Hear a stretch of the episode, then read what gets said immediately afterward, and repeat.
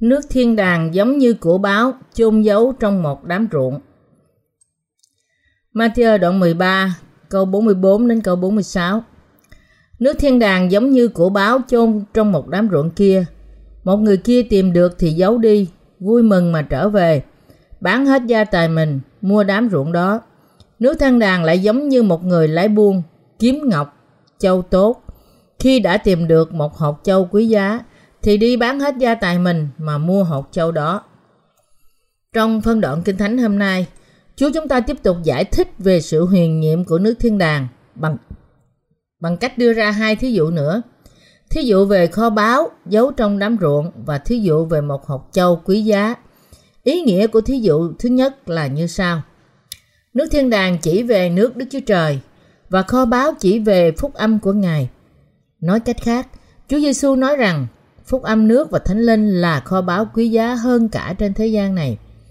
Khám phá phúc âm nước và thánh linh là khám phá kho báu của nước Đức Chúa Trời trong khi sống trên đất.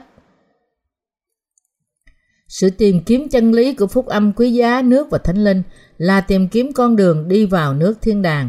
Tìm nước thiên đàng giống như khám phá kho báu được giấu kín. Đây là tại sao Chúa Giêsu đã nói, một người kia tìm được thì giấu đi, vui mừng mà trở về, bán hết gia tài mình, mua đám ruộng đó.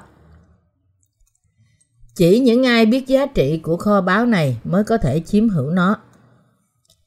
Ý nghĩa chính của phân đoạn này hôm nay là người nào muốn ở nước thiên đàng thì người ấy phải trả giá cho nó. Bất cứ người nào muốn ở thiên đàng, người ấy phải trả giá để được xứng đáng ở đó. Khi chúng ta khám phá kho báu, mà kho báu đó là phúc âm nước và thánh linh, làm cho chúng ta có thể vào nước Đức Chúa Trời. Đó là điều đương nhiên. Vì chúng ta đã cố gắng để nhận nó cho riêng chúng ta. Nhưng để làm điều này, chúng ta phải trả một giá thích hợp với nó.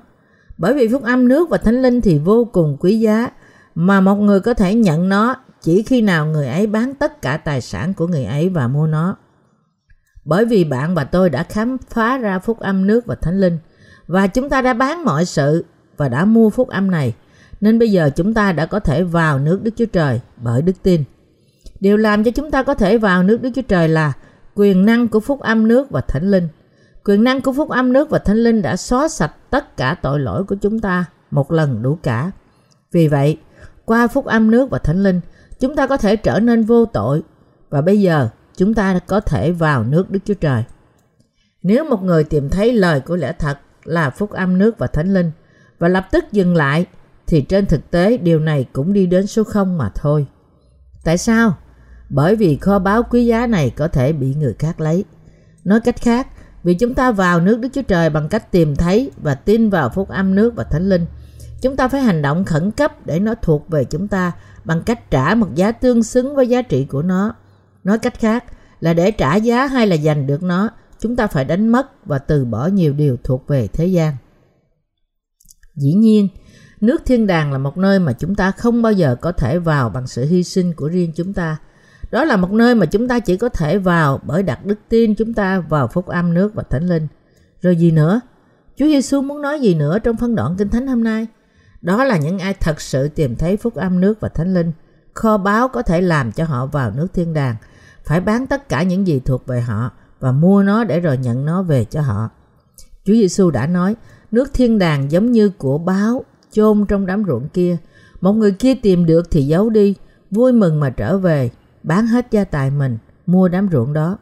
Khi chúng ta bắt gặp phúc âm nước và thánh linh, chúng ta đừng ngần ngại, đừng do dự, nhưng hãy lập tức nhận lấy với tấm lòng của chúng ta. Chỉ bởi đức tin, chúng ta đặt vào phúc âm nước và thánh linh là phúc âm của Đức Chúa Trời, chúng ta sẽ nhận được sự tha thứ tất cả tội lỗi của chúng ta. Nhưng nếu chúng ta muốn nhận sự tha thứ tội lỗi của chúng ta bằng cách tin vào phúc âm này và sống một đời sống phước hạnh để phục vụ chân lý, chúng ta phải trả một giá. Như vừa nói ở đây rằng, một người bán tất cả những gì người ấy có. Cũng vậy, chúng ta phải hy sinh tất cả những gì thuộc sở hữu của chúng ta để có được phúc âm nước và thánh linh.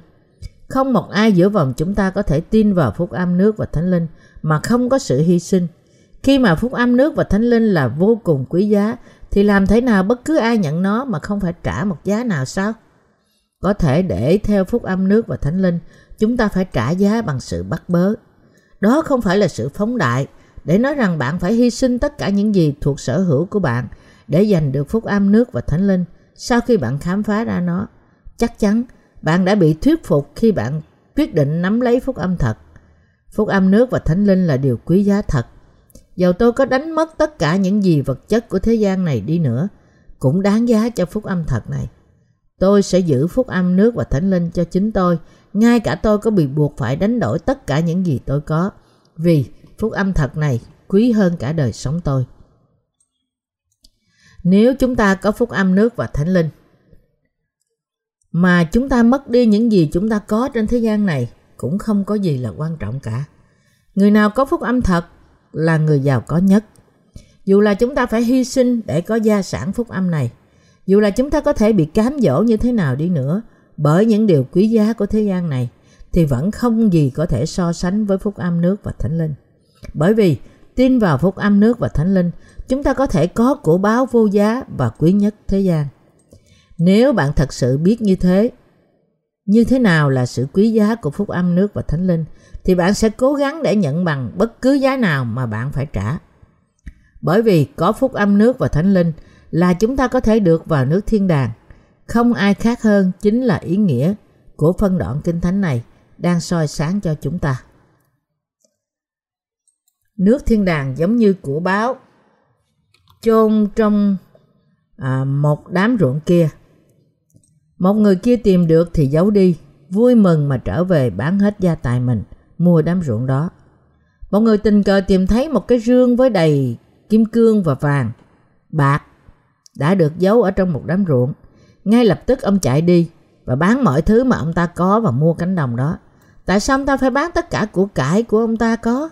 Đó là bởi vì nếu ông có giữ của cải của ông ta, có thể không bao giờ ông có thể mua được cánh đồng và vì vậy không bao giờ có kho báu đó. Khi tôi suy gẫm về phân đoạn kinh thánh này, tôi tự hỏi chính mình tôi có thật nhận ra được tôi có thật nhận ra được điều đó hay không? Và tôi khuyên bạn hãy suy gẫm về phân đoạn kinh thánh này. Vì chúng ta đã hoàn toàn nhận phúc âm nước và thánh linh này cho chúng ta. Chúng ta đã phải đánh mất nhiều điều quý giá. Để giành được của báo quý giá nào đó, chúng ta cũng đã phải hy sinh thật nhiều. Có lẽ bạn đang kinh ngạc nếu bạn đã thật sự mua lấy phúc âm thật bởi việc bán tất cả những gì mà bạn đã có. Vì phúc âm này thật sự quý giá biết bao. Vì thế, hôm nay tôi muốn nói với bạn về giá trị của phúc âm nước và thánh linh. Tôi muốn giải thích với bạn giá trị của phúc âm thật của phúc âm nước và thánh linh mà chúng ta đã biết là như thế nào. Có phải phúc âm này chỉ là giáo lý của một nền tôn giáo của thế gian?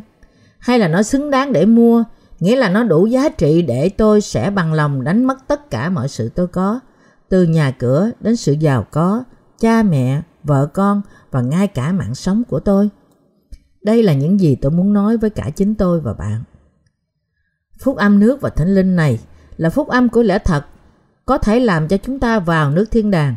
Phúc âm nước và thánh linh là lẽ thật của sự cứu rỗi cho tất cả tội nhân. Đó là lẽ thật có thể làm cho chúng ta được cứu khỏi tất cả tội lỗi của chúng ta. Bởi đặt đức tin chúng ta vào bất cứ điều gì khác hơn là phúc âm nước và thánh linh, chúng ta có thể không bao giờ nhận sự tha thứ tội lỗi của chúng ta và vì vậy, có thể chúng ta không bao giờ vào được thiên đàng. Khi Chúa chúng ta nói rằng, Ngài là cánh cửa và bất cứ ai đi vào thông qua bất cứ con đường nào khác ngoài cánh cửa này đều là kẻ trộm và là kẻ cướp. Nếu bất cứ ai tuyên bố rằng, chúng tôi có thể vào nước Đức Chúa Trời ngoài việc tin vào phúc âm nước và thánh linh là những kẻ cướp. Và đức tin của ông ta là đức tin của cỏ dại. Bởi vì chỉ phúc âm nước và thánh linh mới có thể đưa chúng ta vào nước Đức Chúa Trời.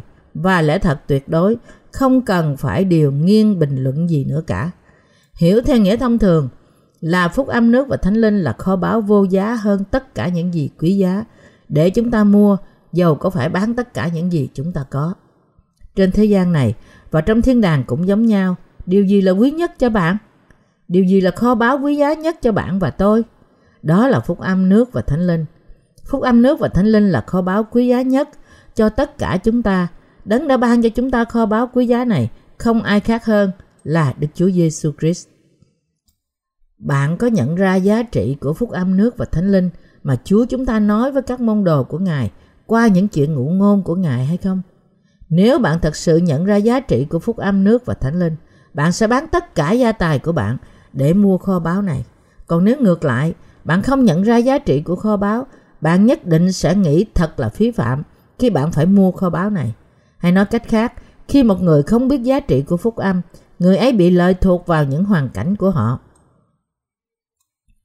Nếu bất cứ ai nghĩ rằng những vật sở hữu của họ thì quý giá hơn phúc âm nước và thánh linh, thì người ấy sẽ là một người không bao giờ biết giá trị thật của kho báu này. Nếu chúng ta không biết giá trị của phúc âm nước và thánh linh, chúng ta có thể vứt bỏ nó một cách dễ dàng. Hỡi các tín hữu thân mến của tôi, chúng ta là những người tin vào phúc âm nước và thánh linh. Không thể chỉ nhận sự tha thứ tội lỗi của chúng ta mà không phải trả cái giá của nó. Với chúng ta, phúc âm nước và thánh linh rõ ràng là một kho báu cho chúng ta và thật sự là lẽ thật. Phúc âm này là một kho tàng to lớn cho chúng ta. Đó quả thật là một kho báu vô giá mà chúng ta không thể mua nó nếu chúng ta không bán mọi sự trên thế gian này. Vì thế, phúc âm này là một kho báu quá lớn, khó tin mà những ai không biết giá trị của nó không muốn mua nó. Thật sự là họ thậm chí còn phải cảm tạ khi họ mua nó bằng cách chỉ bán tất cả những gì thuộc về riêng họ mà thôi. Một vài người, ngay khi họ biết phúc âm nước và thánh linh, họ chỉ nhìn xem mà không mua nó để nó thuộc về riêng họ. Như thế, người ta chỉ biết phúc âm nước và thánh linh và họ không hề được cứu khỏi tội lỗi của họ. Nếu chúng ta có thể mua phúc âm nước và thánh linh, dầu chúng ta có phải bán tất cả mọi sự chúng ta có, nó vẫn là một sự may mắn cho chúng ta. Không có gì trên thế gian này có giá trị như phúc âm của nước và thánh linh. Tôi thành khẩn khuyên bạn với tất cả lòng tôi, hãy tin vào phúc âm nước và thánh linh để bạn có thể vào nước Đức Chúa Trời. Hãy tin và nắm lấy phúc âm này. Còn cái giá của sự hy sinh mà bạn phải trả không thành vấn đề gì cả. Tôi khuyên bạn hãy tin phúc âm nước và thánh linh. Nhận cho riêng bạn và hãy giữ vào lòng bạn. Sự hy sinh của bạn không nghĩa lý gì cả đối với tài sản quý giá này. Tôi van nài bạn giữ lấy đức tin này, bước theo và trở nên một với nó. Đây là sự khuyên bảo mà Chúa đã ban cho các môn đồ của Ngài. Chúa chúng ta phán với chúng ta rằng nước thiên đàng giống như của báo chôn trong một đám ruộng kia. Mặc dù chúng ta cống hiến cả tuổi trẻ của chúng ta để tin vào phúc âm nước và thánh linh, và trong quá trình bước theo phúc âm này, chúng ta đã mất tất cả mọi sự, nhưng thật sự chúng ta không mất gì cả. Phúc âm này là sự sống. Phúc âm này đã cất đi mọi tội lỗi của chúng ta và bằng cách ấy có thể làm cho chúng ta được nhận sự tha tội. Phúc âm này có thể làm cho những người tin vào được nước Đức Chúa Trời. Đó là tại sao tôi dám nói với bạn hãy bán tất cả mọi điều bạn có và mua phúc âm này vì nó quý giá vô cùng. Tôi nói điều này với bạn bởi vì tôi biết giá trị đời đời của phúc âm này.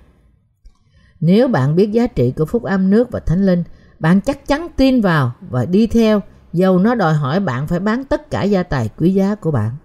Nhưng nếu bạn không nhận ra giá trị của nó, bạn sẽ không bán bất cứ điều gì bạn có để mua nó. Vì thế, đến cuối cùng, bạn sẽ không được cứu, mà bị mất đi điều quý giá nhất. Ngay cả trong hội thánh, khi chúng ta nhìn vào góc độ này, có nhiều người theo phúc âm quý giá này chỉ là miễn cưỡng. Họ là những người giữ tất cả những của cải nhiều vô kể của họ và chỉ chăm chăm vào phúc âm từ xa. Tôi không nói ở đây rằng bạn phải bán những gì của cải thực sự của bạn. Không, hoàn toàn không. Dù sao chăng nữa giá trị của sự giàu có nhưng nhỏ bé của chúng ta là gì?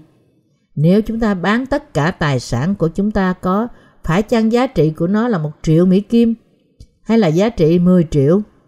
So sánh với nước Đức Chúa Trời, tài sản của chúng ta chỉ là một giọt nước mưa mà thôi. Đừng hoảng hốt về những gì tôi nói ở đây, rồi lo lắng rằng tôi bảo bạn bán hết gia tài của bạn và mang tiền cho tôi. Ở đây, tuyệt đối không có động cơ nào phía sau như là thèm muốn tài sản của bạn. Dĩ nhiên, điều gì bạn có là điều quý giá đối với bạn, nhưng trong cách này, tôi xem nó là rất nhỏ, không đủ để trả, dù cho đó là một bữa ăn cho tất cả người công chính của thế giới. Nếu chúng ta tập hợp chung quanh tất cả những người công chính khắp thế giới và tổ chức một bữa tiệc cho họ trong nhà hàng nổi tiếng, chỉ cho một món ăn, chúng ta phải trả một triệu Mỹ Kim. nếu không nói là hơn nữa. Giống như vậy, tài sản vật chất của chúng ta không có giá trị gì cả. Nhưng phúc âm thì khác. Giá trị của phúc âm thật là vô giá. Vậy mà có những người vẫn không biết giá trị này và không mua nó. Thật có những người xem những điều khác mà họ cho là giá trị hơn phúc âm thật. Và vì vậy họ không thể bỏ của cải tài sản của riêng mình mà còn chạy theo chúng. Để nói về những điều này trong giờ này thì thật là ngượng và chắc chắn là không vui với tôi. Khi Chúa chúng ta nói, đừng cho chó những đồ thánh và đừng quăng học trai mình trước mặt heo. Ở trong Matthew đoạn 7 câu 6. Mà nếu có cách của tôi thì tôi sẽ không nói như thế. Tôi mong tôi có thể giải thích phân đoạn này với bạn. Chỉ nói về những người theo phúc âm và chấm dứt bài giảng của tôi ở điểm đó. Nhưng có những người mà ngay cả sau khi bắt gặp phúc âm nước và thánh linh này đã có sự kinh ngạc. Tôi có nên theo điều này hay không? Tôi có nên tin vào điều đó hay không? Tôi có nên kết hiệp hay không? Họ luôn luôn tính toán sự mất mát và lợi ích của việc đang làm. Vì thế, họ không ngừng ở trong sự lúng túng, nặng nề của sự chọn lựa. Khi tôi nhìn những người như thế, tôi tiếc cho phúc âm này đã được ban cho họ. Hầu như tôi luôn cảm thấy muốn giật lấy phúc âm ra khỏi họ và bảo họ hãy buông ra.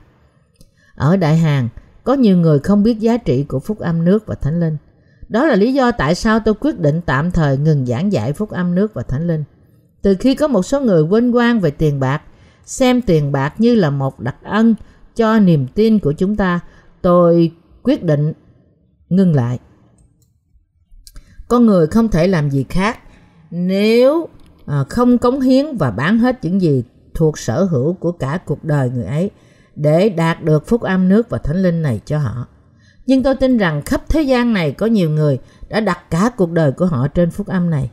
Chính điều này là lý do tại sao chúng ta cứ truyền bá phúc âm cho toàn thế giới. Tôi tin chắc rằng còn vô số linh hồn muốn giành được phúc âm này, dầu họ có bị bắt buộc phải bán tất cả mọi sự họ có và sẵn sàng trả giá. Họ chỉ cần có được một đức tin dứt khoát vào à, nước Đức Chúa Trời. Họ chỉ cần nhận được sự tha thứ tội lỗi. Họ chỉ cần có được một sự sống công chính và họ chỉ cần được hiệp một với Chúa và sống với Ngài. Dĩ nhiên, chúng ta đang giảng dạy một cách rõ ràng phúc âm nước và thánh linh trên toàn thế giới theo đại mạng lệnh của Ngài mà đó cũng là động cơ chính để chúng ta hành động. Bởi vì chúng ta tin rằng trên thế giới này còn có nhiều linh hồn hư mất. Chúng ta không cần thúc ép những ai không biết đến giá trị của phúc âm nước và thánh linh tin vào đó. Nhưng tốt hơn hết là hãy ban phúc âm này cho những ai tìm kiếm, thật sự tìm kiếm. Sự quý giá của phúc âm nước và thánh linh là như thế nào? Phúc âm này giống như kho báu trong nước Đức Chúa Trời. Nào, chúng ta hãy giả sử như ở đây có một cái rương đầy vương miệng làm bằng kim cương, lóng lánh với những ánh sáng quyền bí và một bộ y phục phụ nữ được trang trí với tất cả loại đá quý. Cái rương và tất cả những vật dụng trong đó là vô giá và chúng ta không thể định giá được. Nếu bạn có cái rương này bằng cách bán hết những gì sở hữu của bạn, liệu bạn có đánh đổi nó với tất cả của cải của bạn không? Chắc chắn bạn sẽ làm ngay, phải không? Giống như vậy, nhưng vì mọi người có ý kiến hoàn toàn khác nhau, có lẽ một vài bạn sẽ nói rằng tôi không muốn, tôi không thích kim cương hộp xoàn, tôi thích cái sườn lợn hơn. Nhưng nếu bạn biết rõ giá trị của cái rương này, bạn sẽ không do dự mà bán tất cả những gì bạn có để giành được nó. Tôi biết sự vô giá của nó, tôi biết tính chất quý báu của phúc âm nước và thánh linh. Tôi tin rằng bạn cũng thế. Bạn hiểu giá trị này. Tôi tin thế vì bạn biết giá trị của phúc âm nước và thánh linh và đã nắm lấy nó từ lâu. Tuy nhiên, cũng có đôi khi có những người nhận ra giá trị của nó, song chỉ biết một phần ba giá trị trọn vẹn của nó. Kim cương, dầu kích cỡ có bằng cái đầu mà người ta không biết cũng không nhận ra giá trị của nó. Có lẽ có nhiều thứ khác quý hơn kim cương, nhưng tôi không nghĩ ra được bất cứ thứ gì cả. Trong bất cứ sự đánh giá nào, nếu chúng ta thừa nhận rằng không có gì giá trị hơn kim cương thì thử hỏi chúng ta sung sướng như thế nào khi chúng ta có nó. Nếu bạn biết nó giá trị hơn bất cứ thứ gì bạn có, liệu bạn có chịu đổi nó với những sở hữu của bạn không? Liệu bạn có muốn mua nó không? Dĩ nhiên là bạn muốn mua nó. Phúc âm nước và thánh linh giống như kim cương nước thiên đàng, giống như kho báu chôn giấu trong đám ruộng. Ở đây, hãy để tôi nói thêm chi tiết của chuyện ngụ ngôn về kho báu được chôn giấu.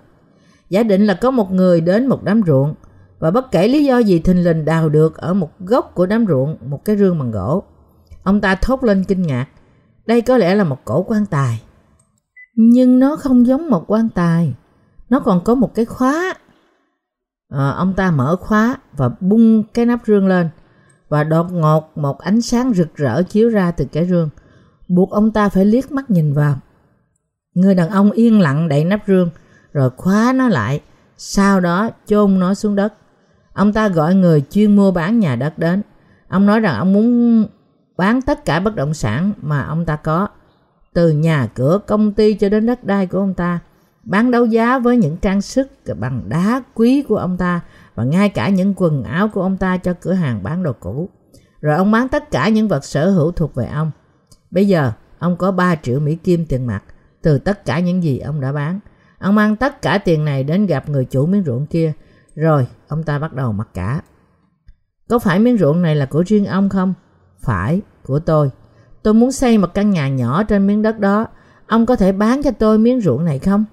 Dĩ nhiên tôi sẽ trả cho ông một giá tương ứng với nó. Tôi muốn mua đúng giá nếu ông muốn bán miếng ruộng này cho tôi. Ông sẽ trả cho tôi bao nhiêu? Thật ra cánh đồng này chỉ đáng giá 30.000 Mỹ Kim. Nhưng người đàn ông này quá dở trong việc thương lượng. Nên thay vì ông ta trả giá đầu tiên là 30.000 hoặc là chỉ 25.000 thì ông ta lại trả cho cái giá khởi đầu là một triệu Mỹ Kim. Người chủ đất có vẻ bị sốc trước việc trả giá quá cao bất ngờ này không?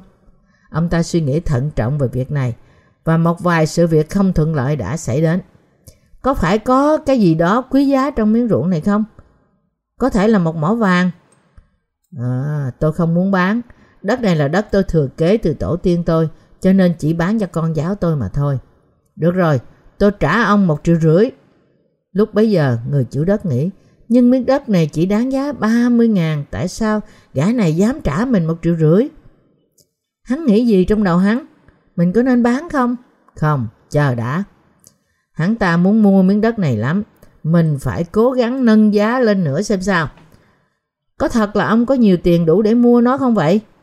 Người đàn ông đi đến xe của ông ta, Mang ra một cái cặp, Đặt xuống trước mặt người chủ ruộng. Nhìn thấy cái cặp của kiểu à, một triệu Mỹ Kim tiền mặt. Người chủ đất nghĩ mình đoán chắc ông ta có nhiều tiền lắm. Vì thế ông ta mới trả mình đến một triệu rưỡi Mỹ Kim. Để rồi mình sẽ làm bộ một chút nữa xem ông ta sẽ thế nào. Không, cảm ơn, tôi không muốn bán. Tôi sẽ trả ông một triệu bảy. Không, tôi không bán dầu ông có trả tôi 10 triệu. Ông sẽ hỏi tại sao phải không? Bởi vì đây là đất tổ tiên của tôi cho tôi và tôi chắc chắn phải trao lại cho dòng họ con cháu tôi từ đời này qua đời kia mà thôi. Tổ tiên tôi đã dặn dò tôi là không bao giờ được bán nó và tôi sẽ không bao giờ bán. Con người phải biết giữ chữ tín. Tôi phải giữ lời trăn trối của tổ tiên tôi. Thấy người đàn ông này đã không lưỡng lự trả thật nhiều tiền để mua miếng đất này. Người chủ đất nghĩ rằng ông ta có thể lừa gạt để nâng giá theo cách của ông ta. Hai triệu được không? Không, đã nói là tôi không bán. Vậy thì bao nhiêu anh mới bán đám ruộng này? Tôi sẽ bán cho ông nếu ông trả cho tôi 3 triệu. Anh giống như một thầy bói vậy. Sao anh biết tôi có 3 triệu Mỹ Kim? Toàn bộ tài sản của tôi chỉ có 3 triệu. Không hơn một xu, không kém một xu. Được rồi, tôi đồng ý. Tôi sẽ trả anh 3 triệu trong cái cặp này và hai cái cặp nữa. Và thế là ông ta trả tiền, mua đám ruộng trong ngày đó. Cuối cùng, để có được đám ruộng đó, Ông ta đã đánh đổi tất cả những gì ông ta có. Nhưng ông ta rất là sung sướng vì cánh đồng đó đáng giá biết bao. Nó đáng để ông bán tất cả gia sản của mình mà mua nó. Phúc âm nước và thánh linh giá trị vĩ đại không thể diễn tả được. Phúc âm này đáng giá đến nỗi dầu chúng ta có mất mạng sống mình để đổi lấy. Nó thật đáng giá đến nỗi chúng ta có thể phó chính chúng ta làm nô lệ cho phúc âm ấy. Có lẽ bạn đã nghe về sự tuận đạo của thời kỳ hội thánh đầu tiên. Nhiều tín đồ hội thánh đầu tiên bước vào thời con đường tuận đạo để giữ đức tin trong phúc âm thật. Một số người trong họ đã bỏ địa vị quý tộc của họ một cách vui mừng, dầu phải trở thành đầy tớ của người quen của họ để bảo vệ đức tin quý báu của họ. Đó là giá trị của phúc âm nước và thánh linh. Bạn và tôi đã nghe về sự quý giá của phúc âm nước và thánh linh như thế nào? Phúc âm nước và thánh linh là một phúc âm kỳ diệu, có thể làm cho chúng ta có mọi sự ở nước thiên đàng. Phúc âm thật này là kỳ diệu mà chúng ta có thể nhận được nó cho riêng mình, ngay cả việc chúng ta phải bán tất cả những gì chúng ta có để có thể sở hữu nó. Đúng như người đàn ông đã bán mọi sự ông ta có để mua cái rương kho báu chôn trong đám ruộng.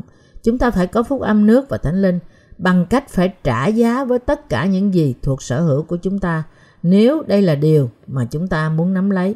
Bởi vì để được cứu là niềm vui mừng lớn lao của chúng ta. Có phải như vậy không? Hỡi những tín hữu thân yêu của tôi. Tuy nhiên, có nhiều người cố gắng để chiếm hữu phúc âm nước và thánh linh thật mà không bỏ đi những gì của họ. Những người này có thể mất nó trong bất cứ thì giờ nào. Họ có thể bỏ nó đi ngay khi họ vừa chợt không cảm thấy hạnh phúc bởi vì họ không mua phúc âm bằng sự tận hiến tất cả những gì thuộc về họ. Họ có thể từ bỏ phúc âm bất cứ lúc nào, lấy lại những gì thuộc về họ và rút lui. Nhưng những ai đã mua phúc âm bằng việc bán tất cả những gì họ có thì không bao giờ họ để mất. Tại sao? Bởi vì họ đã đặt đời sống của họ trên nó. Bất cứ ai không mua phúc âm bằng cách bán mọi sự thì đó là người không tin nó. Tùy thuộc vào hoàn cảnh, họ có thể từ bỏ phúc âm một cách dễ dàng. Vì thế tôi không thể đứng yên khi bất cứ ai đùa cỡn với phúc âm nước và thánh linh và nghĩ một cách hời hợt về nó. Quyền năng và sự chân thật của phúc âm nước và thánh linh là xứng đáng để mua, dầu rằng bằng cả một đời người. Bởi phúc âm này mà chúng ta nhận đời sống mới và bởi quyền năng của phúc âm này mà chúng ta có thể giành được tất cả kho báu ở nước Đức Chúa Trời. Đấy là lý do tại sao khi tôi thấy những người nao núng trước phúc âm kỳ diệu, không dám có một quyết định cho tư tưởng của họ, hoang mang là họ có nên tin vào đó hay không và có nên theo hay không, tôi cảm thấy tiếc cho họ và cũng thương xót họ. Tại sao? Bởi vì họ đã không biết được giá trị của phúc âm thì đời sống của bản thân họ cũng thật vô ích. Chính họ đã sống một đời sống vô dụng, thấp kém, chỉ có thể đổi lấy những điều tệ hại mà thôi. Bởi vì linh hồn chúng ta là vô giá, không thể đổi với bất cứ điều nào dưới trời này. Làm thế nào mà chúng ta có thể làm giảm giá trị của đời sống chúng ta trong cách ấy? Bởi vì chúng ta là những con người, chúng ta được tạo dựng giống như ảnh tượng của Đức Chúa Trời. Sự sống của chúng ta là sự sống đời đời. Chúng ta đã trở thành con cái của Đức Chúa Trời và sự sống đời đời để hưởng sự vinh hiển và quang vinh với Đức Chúa Trời. Tất cả chúng ta thật là quan trọng. Chúa chúng ta đã phán, người nào hưởng sự sang trọng mà không hiểu biết gì, giống như thú vật phải hư mất, như Thi Thiên 49 câu 20. Vì thế những ai không biết sự quan trọng quý giá của họ thì giống như thú vật đáng bị trừng phạt. Chúng ta phải nhận ra rằng Chúa đã tạo dựng nên chúng ta thật là quý giá trong Đấng Christ. Có những người không biết giá trị của phúc âm này, vẫn không quyết định, hoang mang không biết có nên tin phúc âm này hay không. Tôi có sự giải thích cách à, một cách đầy đủ, tỉ mỉ tất cả lợi ích và đã minh họa hỗ trợ cho phúc âm thật. Tuy nhiên, có nhiều người vẫn chưa quyết định và vẫn nao núng và có cả những người còn lo lắng rằng có thể họ bị lừa đảo. Nói cách khác, có nhiều người không thể thấy giá trị của chính phúc âm này. Khi tôi ở giữa những người này, tôi thấy họ thật tội nghiệp và tôi cảm thấy nản lòng làm sao. Những người này không thấy được sự vô giá của phúc âm nước và thánh linh, nên đã không bao giờ bỏ được những gì họ sở hữu để giành lấy phúc âm này, và vì vậy không bao giờ được tái sanh. Chỉ vì bao nhiêu việc làm của họ có và bao nhiêu sự cao quý họ hãnh diện, mà họ không nhận ra sự sống khốn khổ như thế nào cho những kẻ không được tái sinh. Họ đã tự đặt họ vào trò đùa. Đời sống của những người không tái sinh giống như một con chó, ăn rồi mửa ra và lại nuốt lại những gì đã bị thải đi. Phía rơ nhì đoạn 2 câu 22 Họ nói rằng, việc mua mảnh đất này chỉ là thua lỗ cho tôi. Nó có nghĩa là họ chỉ nhìn thấy trên mặt này là chứa đựng những rương của báo mà thôi. Họ dường như không thấy ánh sáng từ rương báo đó.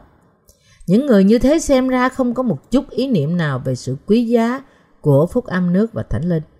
Mặt khác, cũng có nhiều người biết rất rõ cái rương báo này là quý giá như thế nào và họ nắm lấy nó không hề dao động. Họ mua lại mảnh ruộng này bằng cách vượt qua tất cả mọi khó khăn cản trở để nắm lấy rương này mỗi ngày. Có nhiều người khác vẫn không mua đám ruộng nhưng mà cứ ráng mặt cả với chủ đám ruộng luôn. Sớm muộn gì tôi cũng sẽ mua miếng đất này. Tại sao anh lại cố bán cho người khác khi anh biết rằng tôi sẽ mua nó? Vì thế, người chủ nói, nếu anh bán tất cả những gì anh có và trao tất cả tiền thu được cho tôi, tôi sẽ bán nó cho anh. Nhưng họ đã trả lời, đúng, tôi nói với anh rằng tôi sẽ mua nó. Điều đó không có nghĩa là tôi sẽ không mua nó. Nhưng bây giờ đó là một nan đề. Tôi không thể mua bây giờ, chỉ là không phải ngay bây giờ. Điều này thật là nản lòng. Họ đã làm tôi như điên như dại. Không có một tấn hài kịch nào giống như thế. Tôi cảm thấy ngơ ngẩn khi nhìn vào những người như thế. Chúa chúng ta nói rằng nước Đức Chúa Trời thì giống như kho báu chôn trong miếng ruộng. Một người tìm thấy nó, bán tất cả những gì ông ta có và mua miếng ruộng đó. Để nhận điều quý giá nhất cho chúng ta, chúng ta phải trả giá của nó với tất cả tấm lòng, với tất cả sức mạnh, với tất cả đời sống của chúng ta.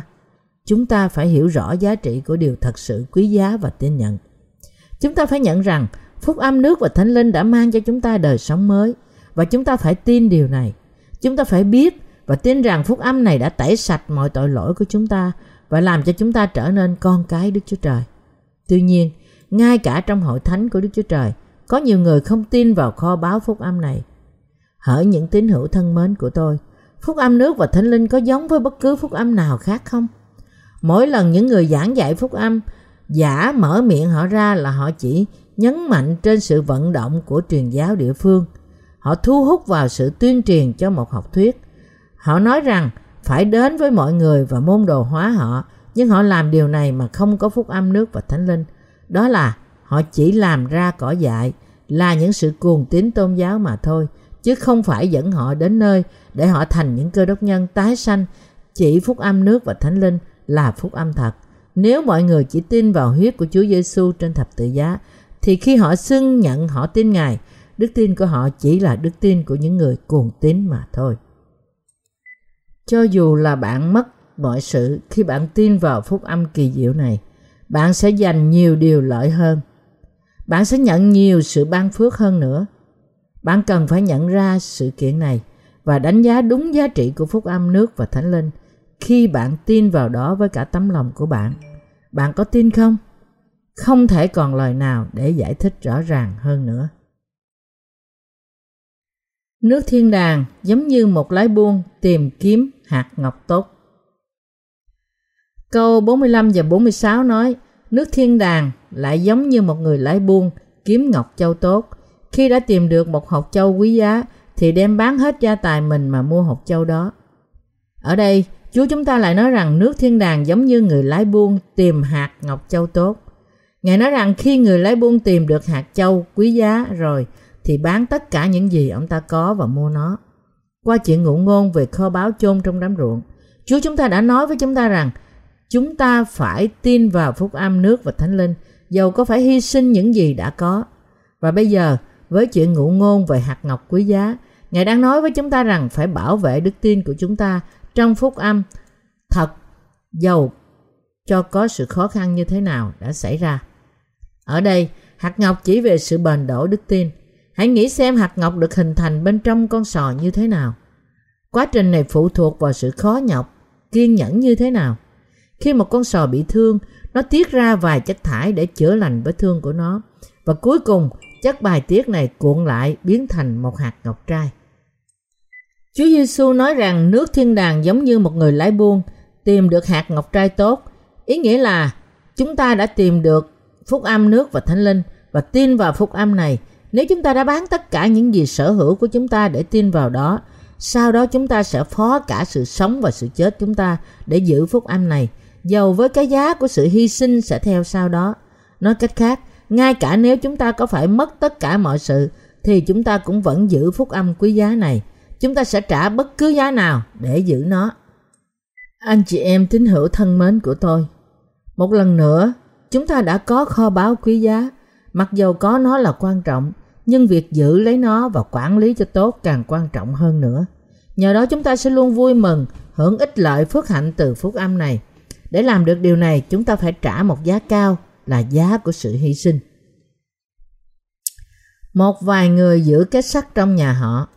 Họ cất tất cả của cải quý giá vào đó, như là đồ trang sức chẳng hạn. Nhưng rồi sau đó họ vẫn lo là họ có thể mất nó. Vì thế họ đóng cố định tủ sắt âm vào tường để kẻ trộm sẽ gặp khó khăn hơn khi muốn lấy nó. Từ lúc xây nhà họ đặt hầm tủ sắt âm vào tường. Thậm chí trong tâm trí họ, họ nghĩ rằng khi họ xây nhà của họ như vậy, chắc chắn rằng không một ai khác có thể bẻ khóa vào trong tủ sắt trừ khi kẻ trộm phá hủy hoàn toàn ngôi nhà hoặc là có chìa khóa của hầm kết sắt. Họ làm điều này là vì họ đã cất tất cả kho báu của họ vào trong tủ sắt và họ muốn bảo vệ nó. Dĩ nhiên, những người này không giàu lắm, họ vừa cất tiền của họ vào trong phòng riêng hoặc dưới niệm. Tóm lại, họ nghĩ gia sản của họ rất là quý giá, nên họ cố gắng thật nhiều để bảo vệ nó khỏi kẻ cướp. Nếu người nào nghĩ rằng không có gì để mất, thì họ không cần khóa cửa trước ngay khi họ rời khỏi nhà họ. Dù chỉ một lần chúng ta tin vào phúc âm nước và thánh linh, chúng ta phải nhận, nhận à, chứng rằng chúng ta phải nhận rằng nhận được giá trị của nó là như thế nào và chúng ta phải cố gắng giữ nó. Bởi vì có nhiều kẻ cố gắng kéo phúc âm này ra khỏi chúng ta. Cho nên để bảo vệ kho báu của chúng ta, chúng ta phải trả giá của sự hy sinh. Đây là điều mà câu chuyện ngụ ngôn về hạt ngọc quý giá muốn nói. Chúng ta dâng chính chúng ta cho đại mạng lệnh, điều động chúng ta ra đi và truyền bá phúc âm nước và thánh linh quý giá cho toàn thế giới. Nếu phúc âm này là quý giá với chúng ta, chúng ta phải bảo vệ bằng cách, bằng mọi cách để nó không bị sai lạc đi. Đó là lý do tại sao thỉnh thoảng tôi nói thẳng thừng, ấy là để lẽ đạo này được thiết lập vững vàng trong tấm lòng của bạn, hầu cho bạn đạt được một sự hiểu biết đúng đắn về nó và bạn sẽ giữ nó thật tốt. Hỏi anh chị em tín hữu thân mến của tôi. Có nhiều người cố gắng làm sai lạc đi phúc âm nước và thánh linh. Cũng có nhiều người không hiểu biết giá trị của phúc âm thật này. Họ như thế vì họ không biết rõ về phúc âm này. Họ không hiểu biết giá trị của nó. Tại sao họ làm điều này? Đó là lý do vì sao tôi đánh giá đúng giá trị của phúc âm. Đây là một kho báu mà không thể đổi với bất cứ kho báu nào khác. Trong rương này có tất cả của cải kho báu đó nó có tất cả các loại đá quý, từ mỏ ngọc trai đến mỏ ngọc bích, mỏ vàng, mỏ màu hổ, nhẫn kim cương, nhẫn ngọc bích và vô số giống như thế. Rương này không thể đổi với bất cứ thứ gì trong thế gian này, vì nó được ban cho từ Đức Chúa Trời. Nếu chúng ta chỉ tin vào điều này và mang nó đến Đức Chúa Trời, chúng ta sẽ nhận những phần thưởng còn lớn hơn những điều này nữa. Vì vậy chúng ta có nhiều lý do để chúng ta có thể đánh đổi nó với bất cứ điều gì khác như một nhà lái buôn. Khi ông ta nhận ra giá trị của viên ngọc, ông đã bán tất cả những gì ông ta có để mua viên ngọc này. Dù chỉ một lần, chúng ta tin vào phúc âm nước và thánh linh và đánh giá đúng giá trị của nó. Chúng ta phải dành tất cả cố gắng của chúng ta mà bảo vệ và truyền bá phúc âm này. Làm điều này không phải chỉ một lần mà chúng ta phải dành trọn cả đời sống của chúng ta. Chúng ta phải đầu tư mọi sự của chúng ta và đặt cả đời sống chúng ta vào việc này. Một lần, trong khi bước quanh khu vực của vùng lân cận, tôi đến ngang cửa hàng bán bánh pizza vừa mới mở. Với một biểu ngữ quảng cáo rộng trước cửa tiệm, biểu ngữ viết là Tôi đã đặt cả đời sống tôi trên pizza.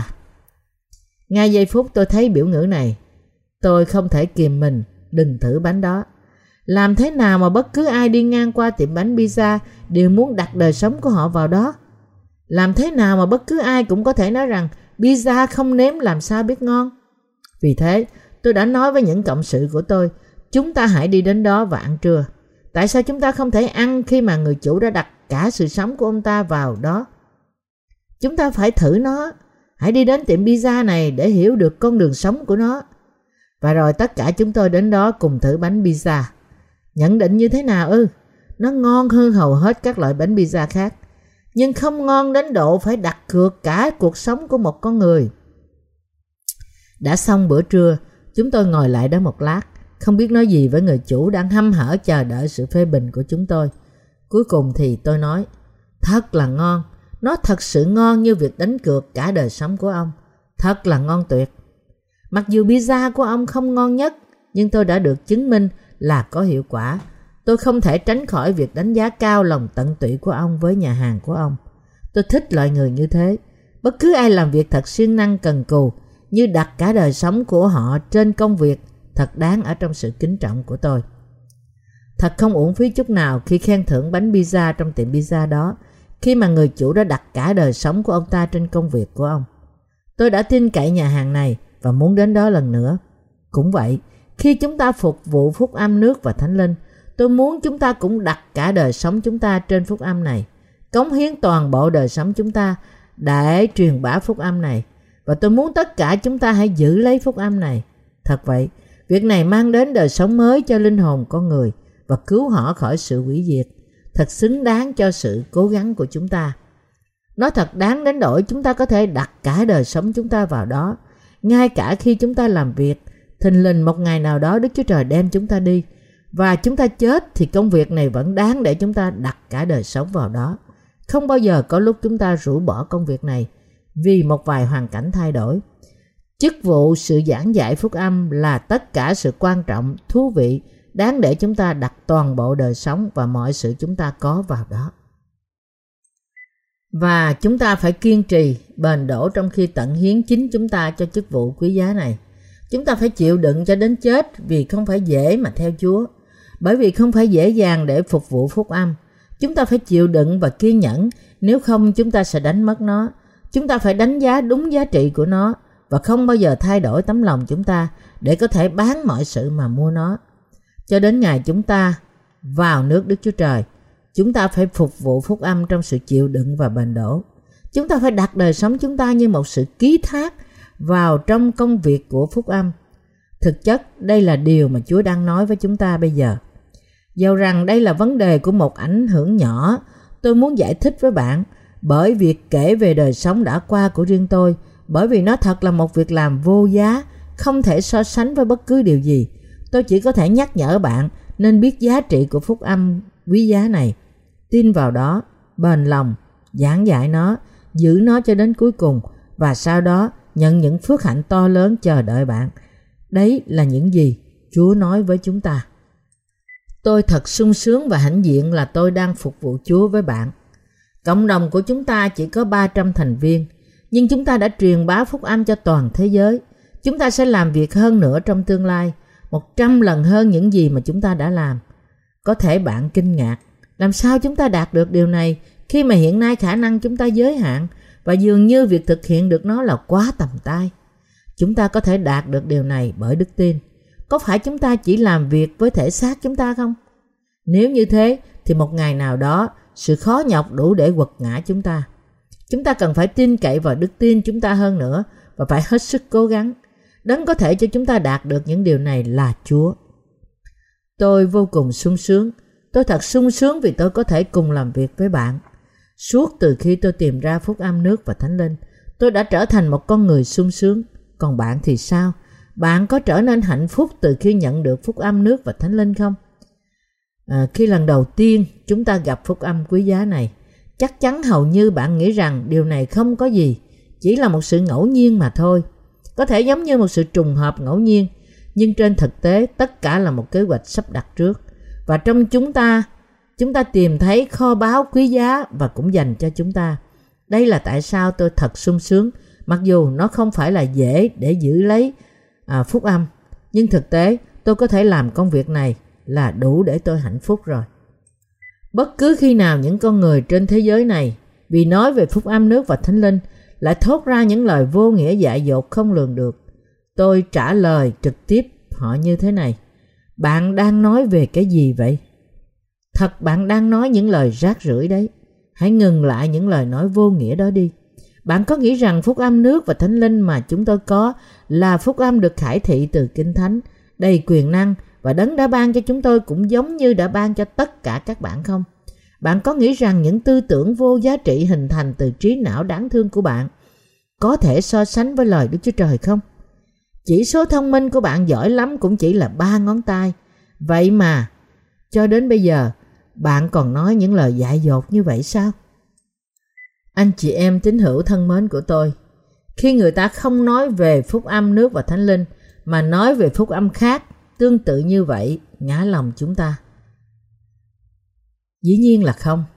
Chỉ những người bị lừa phỉnh mới nói những lời kỳ lạ như thế. Khi tôi nói với mọi người, tôi luôn nhất định nói về lời Đức Chúa Trời và không bao giờ nói về ý tưởng của riêng tôi. Trong thế gian này có nhiều mục sư và nhiều cơ đốc nhân xưng nhận là tin Chúa Giêsu, nhưng họ có thể so sánh với chúng ta không? Những cộng sự của chúng ta có thể so sánh với những mục sư giả này không? Dĩ nhiên là không. Thật sự là bất cứ ai dám so sánh chúng ta với những cơ đốc nhân giả như thế, họ không hơn gì những pha tạp tôn giáo. Chính nó là một sự sỉ nhục cho chúng ta. Từ pha tạp chỉ về ai đó, sanh ngoài giả thú, và chữ này là một chữ chỉ về tôn giáo của thế gian. Khi chúng ta đọc sáng thế ký đoạn 6, xảy ra tình trạng người khổng lồ pha tạp được sinh ra từ những cha mẹ vô địch anh hùng của họ. Đời đó và đời sau có những, những người cao lớn trên mặt đất vì con trai Đức Chúa Trời ăn ở cùng con gái loài người mà sanh con cái. Ấy là những người mạnh dạng ngày xưa là tài anh hùng có danh. Sáng thế ký đoạn 6 câu 4 Pha tạp là dứt khoát được gọi là pha tạp. Cái gì quý giá thì dứt khoát được gọi là kho báu. Chúng ta là dân sự biệt riêng của Đức Chúa Trời. Chúng ta là những công nhân của Đức Chúa Trời. Những người có kho báu quý giá nhất trong thế gian và là những người có kho báu đức tin. Tôi cảm tạ Chúa về điều này. Dầu có phẩm cách và tư tự hào về chính chúng ta, nhưng khi so sánh đức tin này và lẽ thật này mà Đức Chúa Trời đã ban cho chúng ta thì chúng ta không ra gì cả. Thực sự, chúng ta có thể tự hào hơn nữa với bất cứ ai. Nhưng vấn đề là chúng ta phải từ bỏ niềm kiêu hãnh và cúi đầu xuống trước phúc âm cao quý này. Dựa vào điều này, chúng ta có thể dám so sánh chúng ta với những ai không nhận sự tha thứ tội lỗi của họ mà chỉ tin nhận vào phúc âm giả hay không? Ai có thể làm được điều này? Có phải danh tiếng, sự cám dỗ hay là kho báu có thể đem chúng ta ra khỏi tình yêu mà chúng ta đã tìm thấy trong đấng Christ không? Tôi xin dâng tất cả sự ngợi khen cảm tạ của tôi lên ba ngôi Đức Chúa Trời.